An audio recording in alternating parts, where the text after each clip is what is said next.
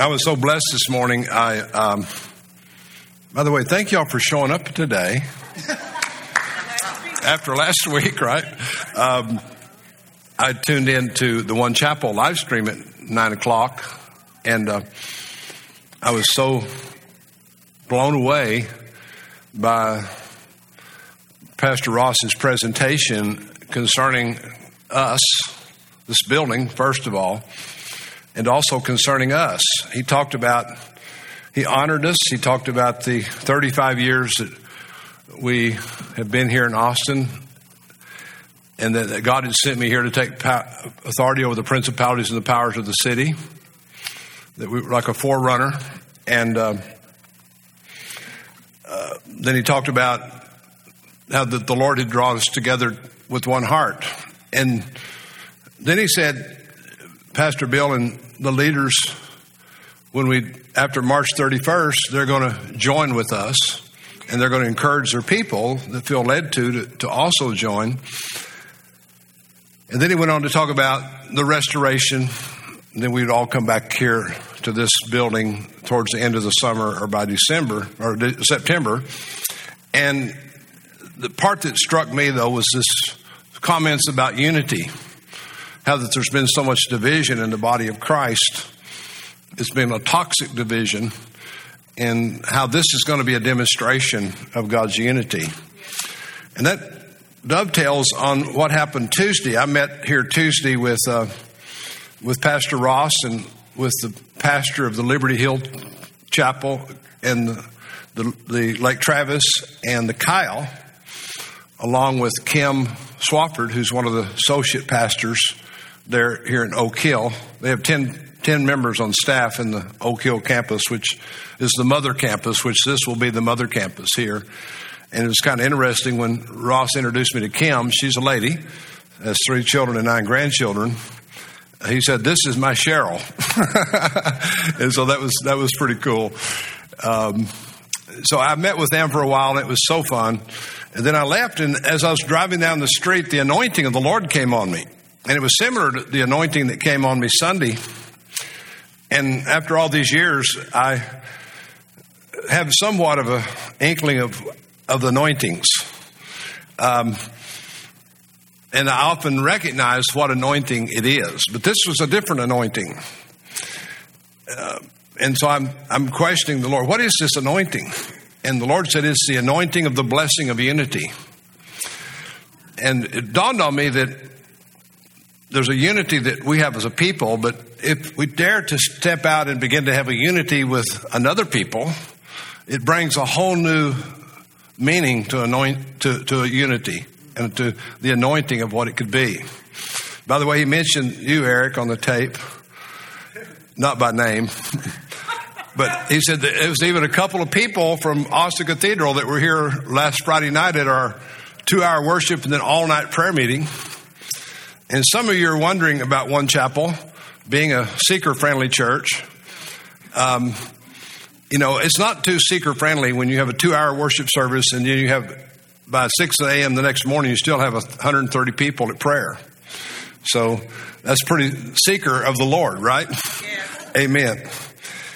but in that, this thing that's happened with Ross and I the last few months, it's just been an incredible, incredible time because it all began with a cup of coffee. And you know, it's what pastors do. They drink coffee, right? It all began with a cup of coffee. And since that point, there was an instantaneous unity between our hearts. And I know sometimes as a pastor, you can overstate things. I've never really been known to do that, but some pastors overstate things. um, I begin to recognize in this man someone that I could be one with.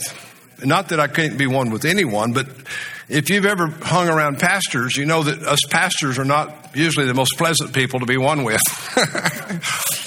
because unfortunately, unfortunately, so so th- these guys are leaving when I said that one, right? So unfortunately, um, many times, what did he say? It's not true. Uh, not true. Okay, that was Justin and yeah. They, they can only stand so much. They have to leave. There's too much presence of the Lord. They have to. They have to leave the sanctuary. They, actually, they went to get a cup of coffee. Sometimes you stir people up when you start talking about things, and they have to go do what you say. But of all the pastors I've known in 50 years, I would say that Ross Parsley is the only one I've known that.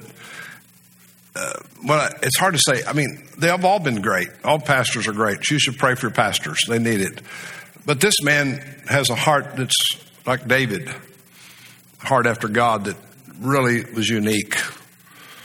And for this to work, for this to happen the way it's happening, is almost beyond comprehension how incredible this is.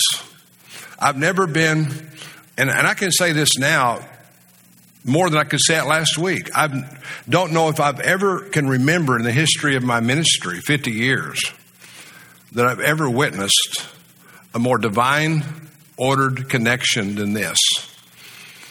A more purposely revealing of God's will than this. This to me is as crystal as you could get. Not only was it preceded by months of intercession, travail, death, multiple confirmations from different things, what I would call circumstantial confirmations, and then multiple uh, m- multiple confirmations from established apostolic prophetic leaders.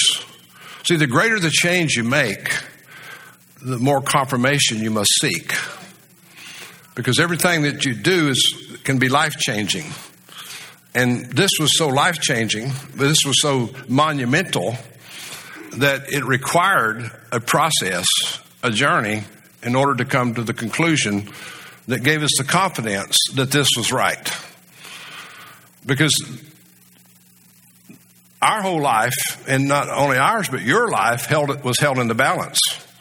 Because what would it be like to walk 50 years as a pastor and then the last and then within a month's time make the most serious mistake that you could possibly make. That would be tragic for us because then we wouldn't be remembered for the 50 years of faithfulness. We'd be remembered for the dummies that blew it in the end. You see what i'm saying? And so when i tell you you don't, you don't have to trust me in what I tell you. But when I tell you this, I'm telling you this with complete confidence that what the steps that we've took to get to this place to me have been so divinely ordered of the Lord that it wouldn't make any difference what the what we see in the natural. I believe it's so ordered of God that God will do something out of this that will be the most incredible I, I fully expect, and some of you may scoff at this, and I don't blame you. I fully expect that year, two years from now, I'll be able to look back and say that was the best decision and the most divine led decision that I've ever made in my life. Because I believe it'll produce more fruit, more expression of Christ, more demonstration of His presence than anything that I've ever done. I really believe as great as the glory has been in this house at times. Not all the time, but we've had it, many impressions of glory. That I believe that greater will be the glory in the latter house than that which has been in the former. Now, if you don't see that now, that's okay. If you don't understand it, that's okay. Believe me, it took me six months to see it. It took me six months to understand it. It took me six months to work through it. And I've asked a lot of you to work through it in a few minutes or a few days. And I don't blame you if you're skeptical, if you are one of those that are. I don't blame you if you're doubting. I don't blame you because I understand. Because believe me, there was no one more skeptical or more doubting of this process than me. I had to be convinced the hard way.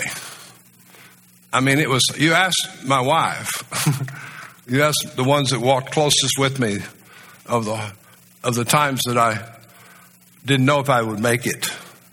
Because The greatest challenge in all of this was that I didn't want to disappoint God, for one, but a close second, I didn't want to disappoint you. I didn't want your faith and your trust in our leadership for all these years to be something that would let you down. I would rather stay in this pulpit until I'm 90 years old and fall over dead with a heart attack than to disappoint you because you mean everything to me because you're God's people. So I'm just saying that to say this decision was the hardest decision of my life. But if you go back and listen to that message from two weeks ago called Let's Change, in fact, that message is actually going all over the country.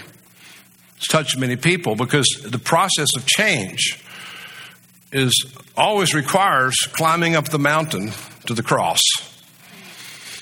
And it's only when you get on the cross that you understand the scripture when Jesus said, He endured the cross for the joy that was set before Him. So once I got on the cross, and once I died, then all of a sudden I can begin to see what God had. Now, I am literally overdosing with encouragement.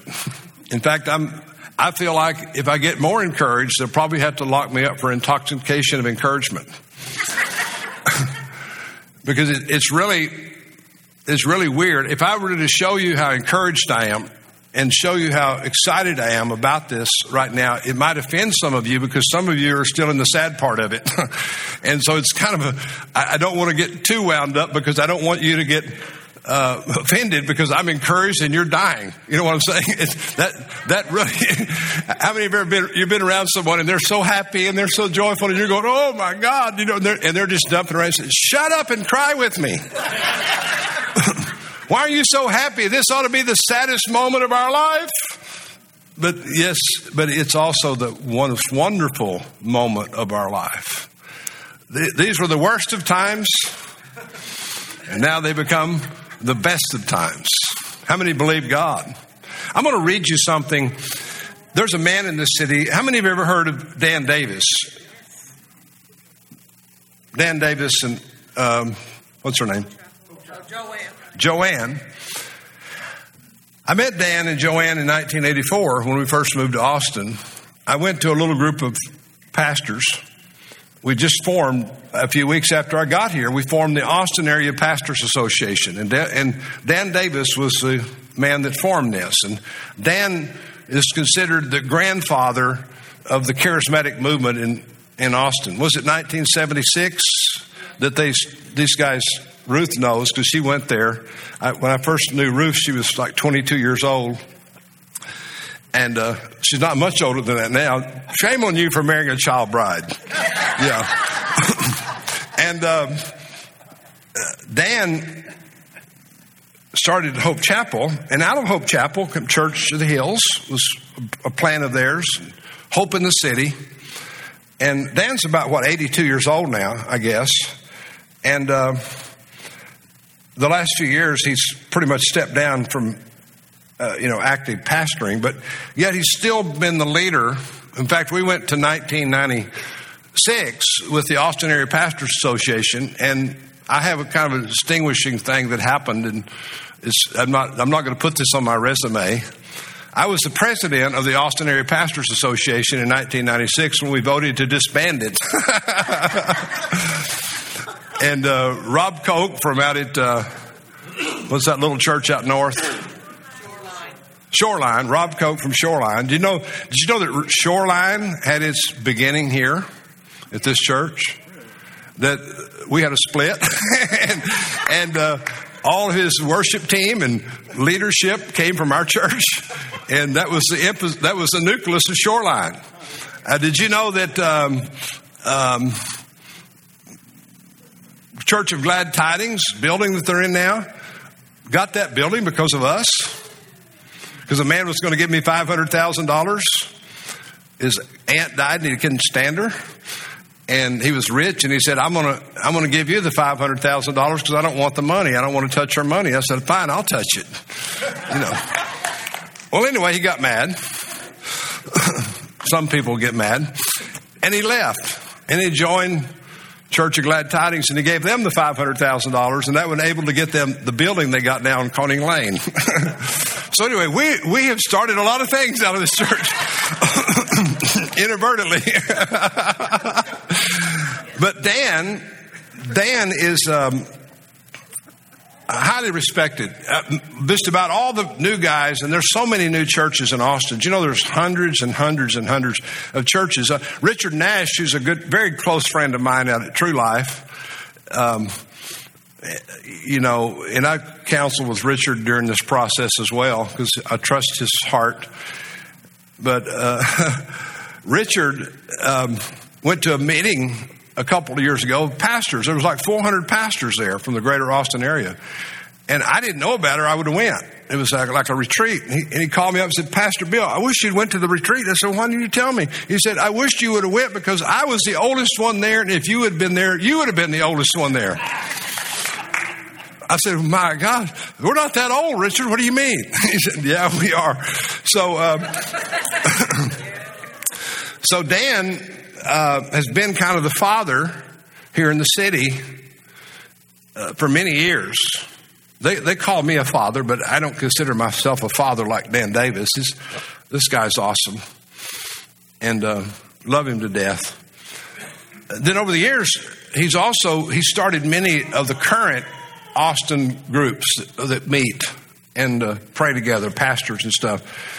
So when Bethel Church started their church two, a year ago, September, they called Dan and jo- Joanna and Richard and Sylvia Nash and Sue and I to go and bless Bethel Church as the fathers, you know. And uh, so we went, and uh, Eric. Um, Eric Johnson had us come up and had us pray over Joaquin and uh, Renee. And uh, so we each one prayed over them, and Dan prayed over them. And, and, when I saw Dan at the meeting there, we hadn't seen each other in a long time. It was so wonderful to embrace one another. He's got kind of the Parkinson's and stuff now, you know. And uh, so Dan sent me an email the other day, and this just touched my heart because I so respect. He'd seen the letter on Facebook. By the way, I posted the letter on our, my Facebook page, and we've had over a thousand people that have looked at that. We've had people sharing it. We've had, I've had people contacting me from all over the country, and um, Dan wrote these words, "Dear Bill." I was so pleased to see your announcement regarding your next step of ministry. Now, that's nice when someone said, We're pleased with that, right? I was pleased to welcome Ross to the city. In fact, when Ross came, he sat down with Dan. When Joaquin and Renee came, the first one they sat down with was Dan. And the, the list goes on and on of the pastors that have come to the city in the last 20 years. There's been myriads of them come come here because Austin's a hot place to go and they all sat down with Dan. They, Dan, we want your approval. If you don't approve, we won't come. I believe I was pleased to welcome Ross to city and believe that God brought him to the city for significant kingdom purposes. How beautiful it is to see you provide a launching pad for the next phase of this part of God's initiative here. I commend and bless you for your years of faithfulness and courage. You have done well. You and I never partnered directly because the Lord has given us different assignments. I always knew that you loved me and you always had my back. I endeavored to do the same for you. I love you and pray great grace for this next season of your life. Amen. Reach your hand up. Lord, we bless Dan, the Davises, in Jesus' name. Bless them with health and a long life. Thank you for their gift to this city. In Jesus' name. Amen. So I wrote, Hey, Dan, thank you for your kind words and encouragement. We are very excited about the next step in our journey and feel that one chapel is, in a way, a completion of all we have believed for. Hope to see you guys in the near future.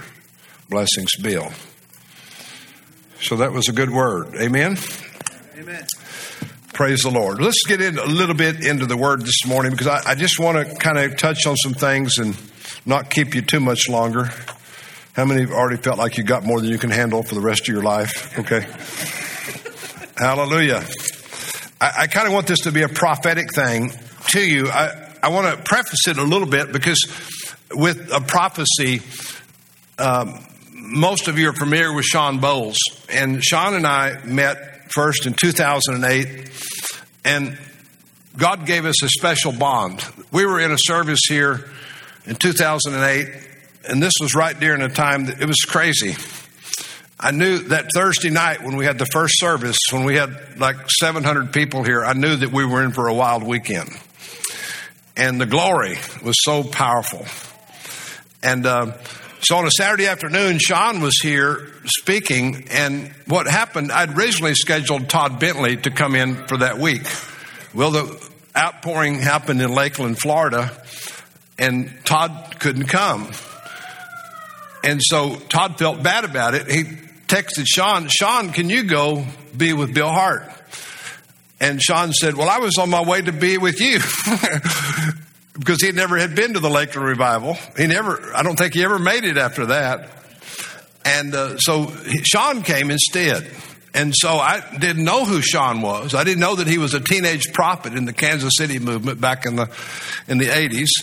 And I didn't know the reputation that he carried and wasn't near the reputation that he carries now. It was really at the beginning of God revealing him to the earth. And now he's recognized probably uh, in many quarters that we walk in is probably the, the most significant and the most impactful prophet voice in the world today.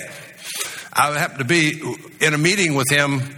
I was with Bill Vanderbush and Darren, and we were at Bethel Church in Redding, California, when uh, the angel had been here the month before. This was about, what, four years ago or five, and five maybe. And this had been with us in September. We were there, I think, in October, early November. And uh, while we were, uh, when Sean and I saw each other, we always have this big reunion because we've had a lot of laughs together. He still thinks about the time that he was here with Jeremy Nelson and we went to a Starbucks and I, and I said, I, I can't go in there. And they said, why? I said, well, I've never been in one of those places. And they, they have never gotten over the fact that I'd never been in a Starbucks. In fact, I think I've only been in two in my life. Amen. See, I got delivered before you guys did. Um, and so, uh, so Sean and I saw each other there at Bethel, and, and we were so excited. We hadn't seen each other in a while, you know, a couple of months, and we were hugging and laughing. And we go into the men's room together, and we're cutting up. In fact, the whole men's room was cutting up the time they left because Sean and me were cutting up because we were saying some things that I cannot repeat in church, and. Uh, and so the, I'm just having a good time. So we get back in the sanctuary. And so Bill and and Darren and I are sitting there, and, and so Bill Johnson gets up and says, "Hey, um, hey, Finley, yeah, come see Papa." I had got my Finley touch in about a, a week. Come see Papa. Oh. Say hi. Hi. Everybody here loves you. You know that, don't you? Yeah, she knows. She knows she's cute, right? You know, we tell these three-year-olds how cute they are. It kind of goes to their head after a while, you know. and uh, but she she is cute, and Falcon too. Falcon's a boy. Um, so so so he's not cute. He's handsome, right? So we're we're sitting there, and uh, Bill Johnson gets up and he's supposed to bring the service that night. He's supposed to bring the word. So we're all anticipating Bill. We all love to hear Bill. And uh, he said, Hey, Sean Bolz is here, and there's something unusual happening. And you guys, I want you to hear Sean. So Sean gets up there. And I didn't know about the angel. But just a few weeks before that, right after he'd been here, and I like to contribute to the fact he was here, I think one of our angels went with him. We're still looking for the replacement for God to send. Yeah. And uh, did you hear that, Lord? Amen. Hold up your hands. Lord, send the angels. Mm. Thank you, Lord. Wow. Whew. And uh, so Sean begins to tell the story how the angel, this angel, started coming to him. And the night before a meeting, and he would speak to him all these things about the people that he was to minister to. Well, this was different because he didn't know he was going to speak. So the angel didn't show up the day before. So for the first time, the angel stood with him on the platform. And Sean was like, I hope this works. But what he's, so he starts talking, and there's people there from all over the world. You know, the Bethel conferences have all these people from all over the world. And so Sean starts calling out people by name, many times by address, and then telling all this stuff and then prophesying. And every single one, I guess it was like 15 total, every single one was 100% accurate. And uh, while he's talking, before he gets through with all those, we're watching, and Bill Johnson stands up and points and says, Look at his left ear. Because Sean said the angel just came and is standing over here. And Sean's Bolz' left ear was beet red. I mean, everyone could see it. it. It's weird to look at someone that got one super red ear and one regular ear. You know, it's very noticeable. And so this angel was speaking to him, standing a few feet away from him, speaking into his ear, and that ear became red. I'm just giving that background because of the respect I have for Sean. And when Sean was here in September, um, him and Bob Hanson, he did his one night deal. How many were here for that? We had over 500 people here for that, that night and that day and that night. And so during the course of that day, I got to spend over two hours with Sean, which was a great treat for, for me. And this was right at the beginning of this struggle on seeking God, uh, finding the will of God. This was after Ross and One Chapel had been here and had a worship service on our Friday night. But there was no decisions made. There was no clear course direction. I'm still resisting it. I'm still going through this whole issue. And so I'm telling Sean, I said, Sean, I really need your counsel. I really need your input. And so he said, What is it? So I told him. And the first thing out of his mouth, he said, Bill, you need this more than you know because until you let this happen, God has put a word in you that the body of Christ needs, and it'll never be released as long as you're in this situation. And uh, I'm not. Th- that's not what I want to hear, you know, because I don't want to be released. I don't want to travel. I don't want to go places. But Sue said, you're speaking for yourself. No. And then he, and then he prophesies at the end of the meeting. He prophesies over Sue and I. And he talks, he complimented us and had us stand up and he said, Bill, I see you and Sue being released to do what ministry vacations, ministry vakes, they call them. Go out and minister and also have a little vacation. So it, it prompted me last week to find this prophecy that Sean spoke over me in 2008. And uh, I wanted to read a little bit of that this morning, unless I left it at the house. I did not. You're lucky. So this is what Sean began to prophesy me over me. On that Saturday afternoon, we had given Sean $10,000 to launch his new church in Hollywood. And we were the first church that sowed into that ministry called Expressions 58. They've gone on now, Expressions 58, uh, to become a worldwide outreach to uh, musicians and actors and people in the arts. It's an incredible ministry. Sean is no longer the senior pastor of that. He stepped down three or four years ago to pursue the gifting of God upon his life. But we were the first church that sowed a seed into Expressions 58 in Hollywood, California.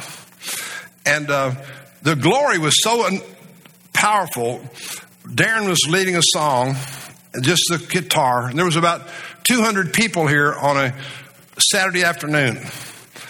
And there, there was the services at night had been incredible. But this, you know, Saturday afternoon, you've just had lunch, you're kind of subdued and you're kind of like, you know, just we're just kind of like setting here. And there's no no hype, there's no nothing, and but the glory came. And I turned to Sue. I said, Something's fixing to happen. There was no indication of it. There was no manifestations. There was no outward, but the glory. It was one of the most powerful glories I'd ever experienced. Did you know some of the most powerful glories you ever experienced come with no emotions? Just close your eyes a minute.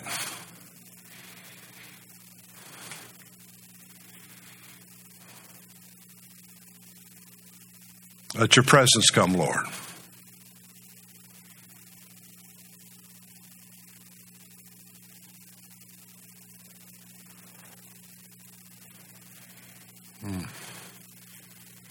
So, right in the middle of that, he began to thank us for the gift. And, and then all of a sudden, he stopped. And he later on said that was the most anointed he had ever felt in prophecy. And he, so he looked at me and began to prophesy to me. 2008, June of 2008. And obviously, when you get prophesied to, you look at it as something for now. But I've learned a long time ago that prophetic words sometimes are now words. I think someone told me that. The guy guy's about this tall and about 75 years old. Sometimes prophecies are now words. Sometimes prophecies are future words. And so this is what John, Sean said. And later he said, This is the greatest anointing I've ever felt prophesying. And that, that's what sealed the deal with us. It's what he said the prophetic gifting that's on your life is about to open up in visions again. I know you have been seeing, but I feel like there's a whole other level. It's weird. But I feel like I saw Francis, talking about Francis Frangipane. Francis and Mahesh and all those other guys you've been around with for years. You've labored to bring in the anointing into Austin, into every place you've lived, but now the Lord is going to labor to send you out. And there's coming in and going out, and I feel like there's a strategy over the church where you're going to know how to reorganize and restructure the church. Does that sound familiar? in the next season. And I say that this is going to be done governmentally. So, governmentally means there's a changing of authority. Amen?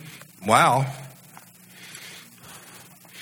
I'm taking a prophetic platform, but I feel like the church that's here, you need to just release the leadership to make new decisions and repattern the leadership.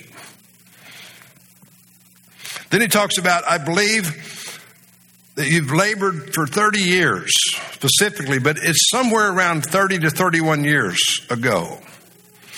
And this didn't make a lot of sense because that didn't even meet the timeline, but it only made sense last Sunday morning when I pulled this prophecy out.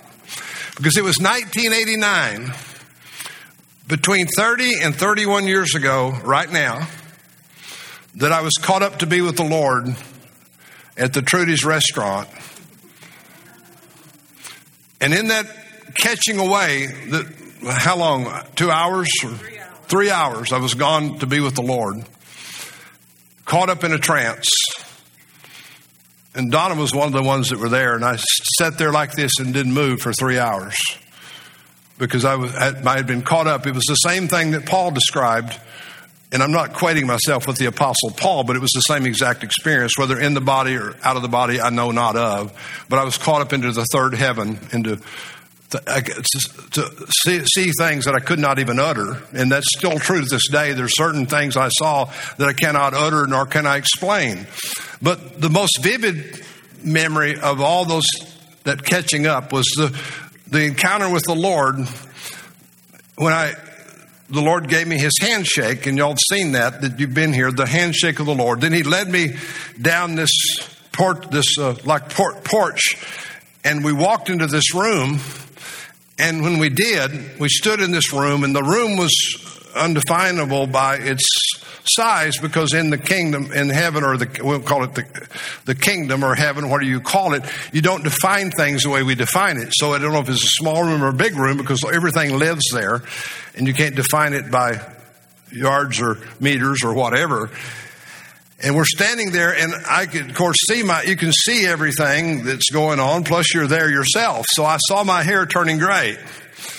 And we know that um, it's not a natural gray that we're looking for, okay? Because I don't want to be the natural gray.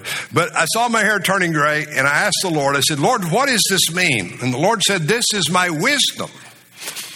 And the moment I, he said that, the roof of the room opened up, and the Lord was embracing me, holding on to me, and then we shot up in the air like Superman in Lois Lane. I was Lois Lane, he was Superman.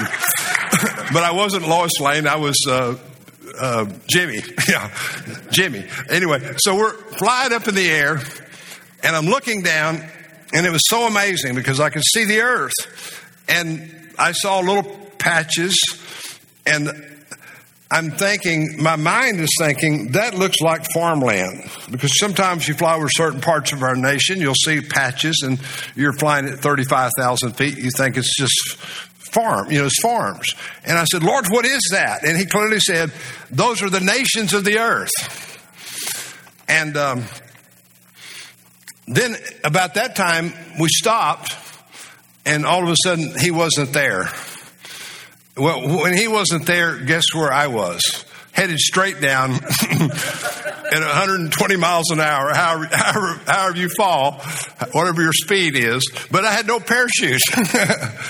I mean, I was scared because I was that was I was there. It wasn't like it was some vision. It was actually was experiencing this reality in my consciousness, and so it's a very frightening thing. But I wasn't super afraid because I felt, well, if God's been with me, you know, this far, then surely He'll save me at the last. So as I'm coming down feet first, faster and faster, uh, I look around and I see all these people, and they're all running, they're all moving towards me. And uh, as I get closer, my, I, my speed slowed down. and I began to come down feet first. And the moment I did, involuntarily my hand went up, and I said in a loud, booming voice, Behold, I've come in the name of the Lord. And what I did, there was an emanation of his presence that came and swept over the people. And so when I read this last Sunday morning, that this thing of 31 years ago, he said, I see that you, I say 30 years specifically, but there's a promises around 30 or 31 years ago. It dawned on me last week that 30 or 31 years ago was when the visitation of the Lord came, 1989. So I said, oh wow, now it makes sense. Because everything in this word, as I read it, maybe some of it applied then, but I see now all of it applies now. So this freaks me out. Because you go back then also to the word that Dale Gentry brought a year ago in January. Hi, Finley, I love you so much. You go back a year ago Dale Gentry brought the word. You need to go find it in our archives on the website. Uh, he spent the whole message prophesying about the apostolic anointing. And you know, if you've been around me any time, I've never sought nor do I now seek any kind of title called anything. Because I believe that that's inappropriate, that we're never to seek a title or a position. Only God can do that. But anyway, this is what was spoken. And I love this stuff because it, it so confirms what's happening. And guess what? I'm not going to get to what I was going to tell you this morning. So you just have to, you just have, this will have to be good enough, right? Okay? Everybody say, this is good enough. Said, but it's probably beyond that. You've been walking for a long time, and, but Jesus at 30 years declared Luke 4:18. You know, this is when the Spirit of the Lord is upon me when Jesus announced his ministry out of Luke 14 that was the quote, quoting Isaiah chapter 61, for he's anointed me to preach the gospel.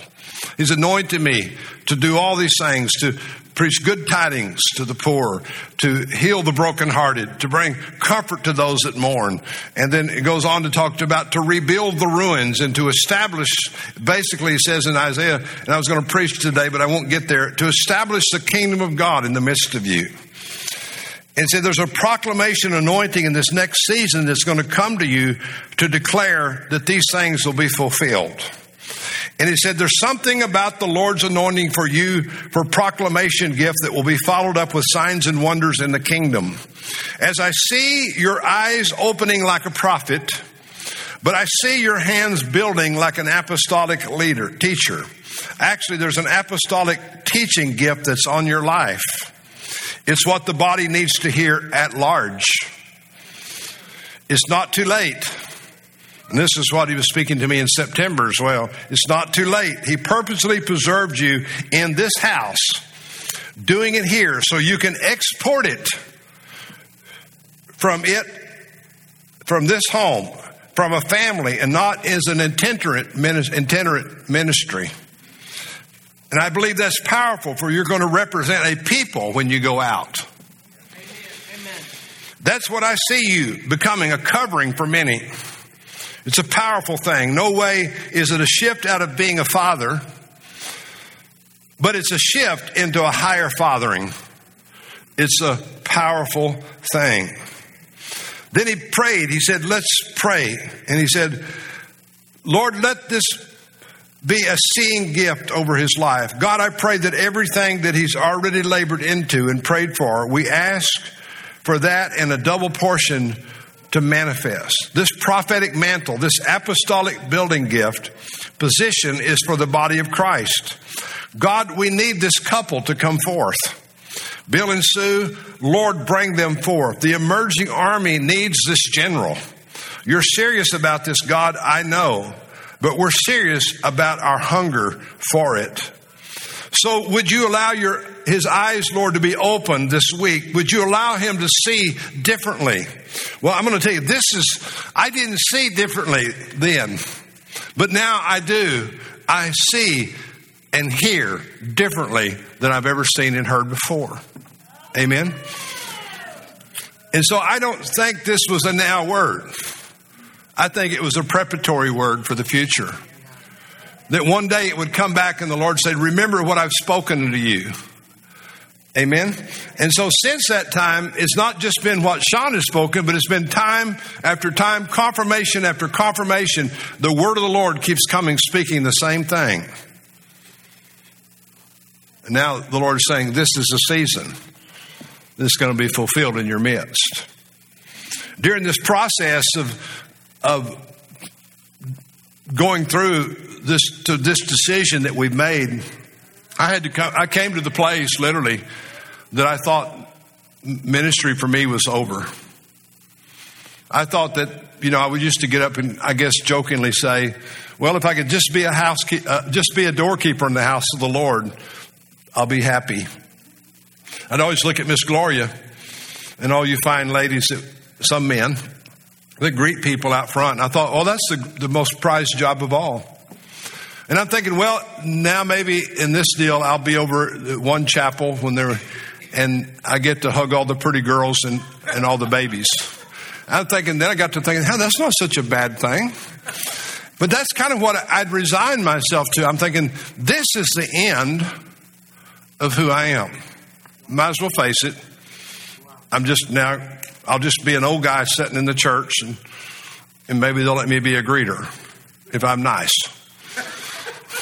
And that, so it probably wouldn't last very long. They'd probably kick me out of being a greeter because they, you don't greet like that. You're supposed to greet like this.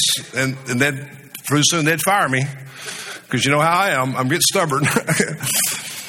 and so that's kind of where I came to. I came in this last few months, I came to the point that I just had to give it up. I just had to say, okay, it's over. And I really thought it was over.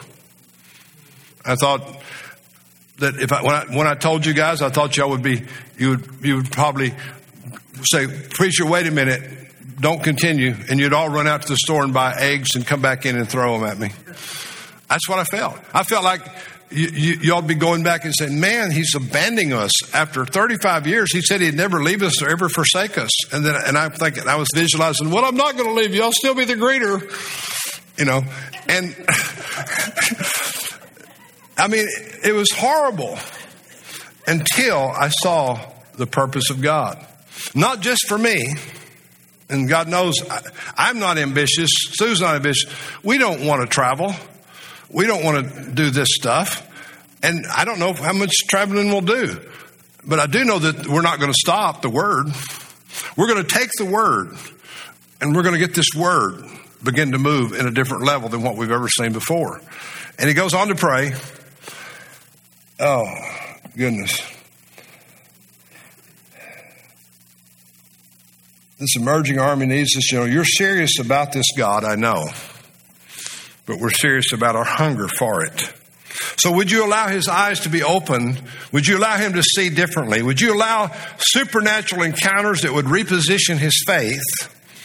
Even things that have been taught before, that you would allow him to see a whole new dimension, that you would allow his teaching gift to have such a prophetic insight that people would come from afar to hear it. That people listen on the internet to hear, that people watch on TV to hear because they're saying, Who is this? How did he get the clarity for this season? You're going to raise him up to be a voice of clarity and understanding for the season that we're in. That you're going to use his teaching gift to position the faith that the old and the new will be drawn into. The old will say, How do we do it? And they'll hear his voice. This voice, the new, will be saying, We're doing it this way. And they'll hear this confirmation is going to impart energy again for the fullness. It's going to impart energy again for the fullness. I see this depleted thing, but he's going to give you strength, abundant strength, strength, strength, strength.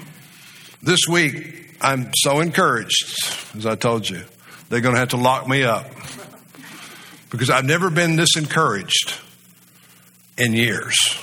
I've never been this excited in years to what I'm fix, what we're fixing to see break forth in our midst.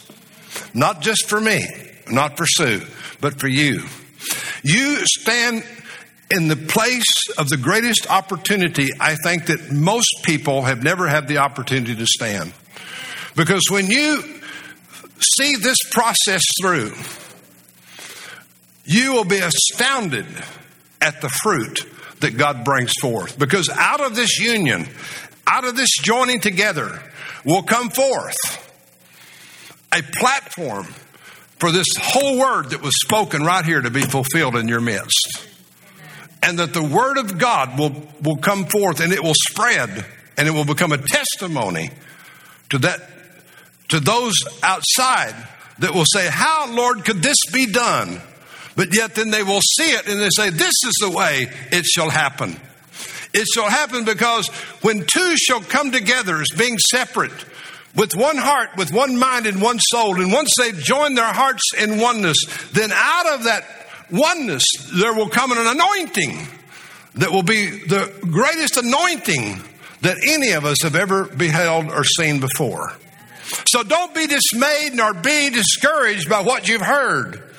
Don't allow the enemy to sow a tear into your heart that brings deception to cause you to be separated and divided when at the very moment we're at the point of the greatest unity that we've ever beheld before in our own life. So don't be deceived, brethren, by the passing winds or the things that would come that would speak into you that would not be the true word of the Lord, but let the true word of the Lord come into your heart and break that deception and cause you to humble yourself before Him. And so He can plant upon your heart a seed that cannot be robbed from you or taken from you, nor will it ever fall to the ground and die, but it shall bring forth a fruit that will astound you and cause you to rejoice. Hallelujah. This is the hour. This is the hour of incredible opportunity. It's not going to happen overnight. No time. My dad was a farmer. And by by association, I had to be a farmer too, even though when I got old enough, there's no more farming for me. But I grew up on the around the farm. I, I, I worked farms from the time I was six years old, hoeing cotton. My dad get me and my buddies out there and hoe that cotton. We didn't hoe the cotton down; we hoed the weeds. Then uh, the cotton got a little bigger and we got a little older. We started picking cotton. That's work. Yeah. Then I got a little older and I started driving the tractor. So I learned from my dad from an early age and I, I saw the process. And I always respected my dad for the patience that he had because I, I couldn't see it at the time. How in the world can you wait months until you finally see something sprout? And you keep holding, and I keep thinking, I, I don't think they're going to sprout this year. No, that's it's going to be all right. They're going to come up. It's going to happen. And we'd go every year, in December and January after the harvest, and we'd take and we would we would we would plow the ground with these deep furrowing plows called spades. I guess they were called spades. What were they called? And they go way down deep, about a foot, and it just chews up the ground and breaks up the fallow ground. It's the same thing that God does with your heart. He begins to break the fallow ground. And sometimes, if your heart is resistant, the more painful it becomes.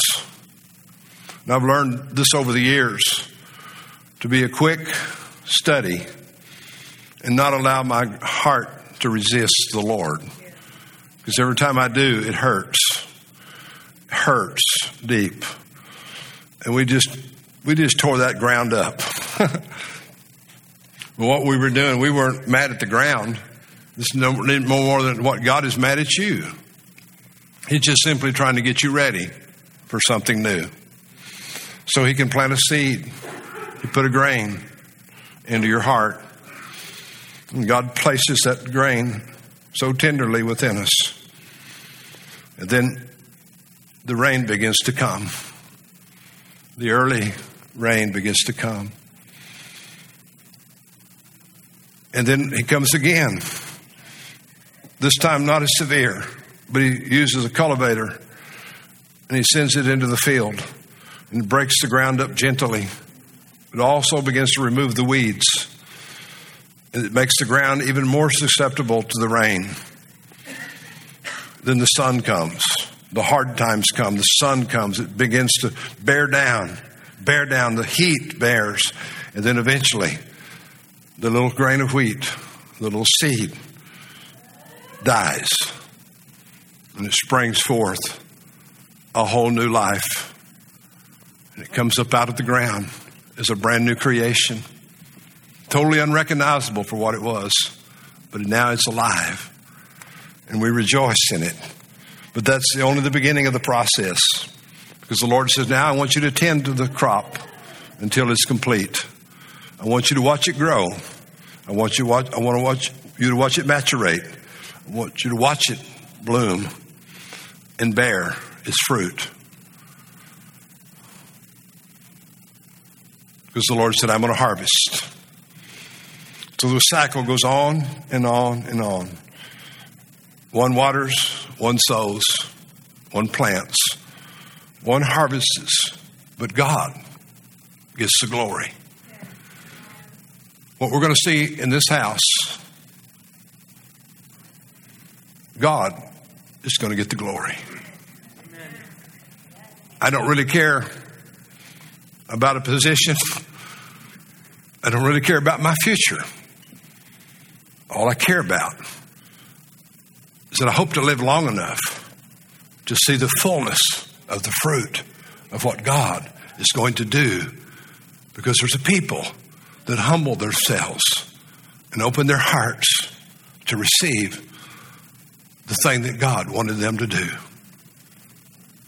And many times a great sense of loss to us. It's just a hard thing because no one here wants to lose what we've had. We might not be many of us, but we sure love what we got.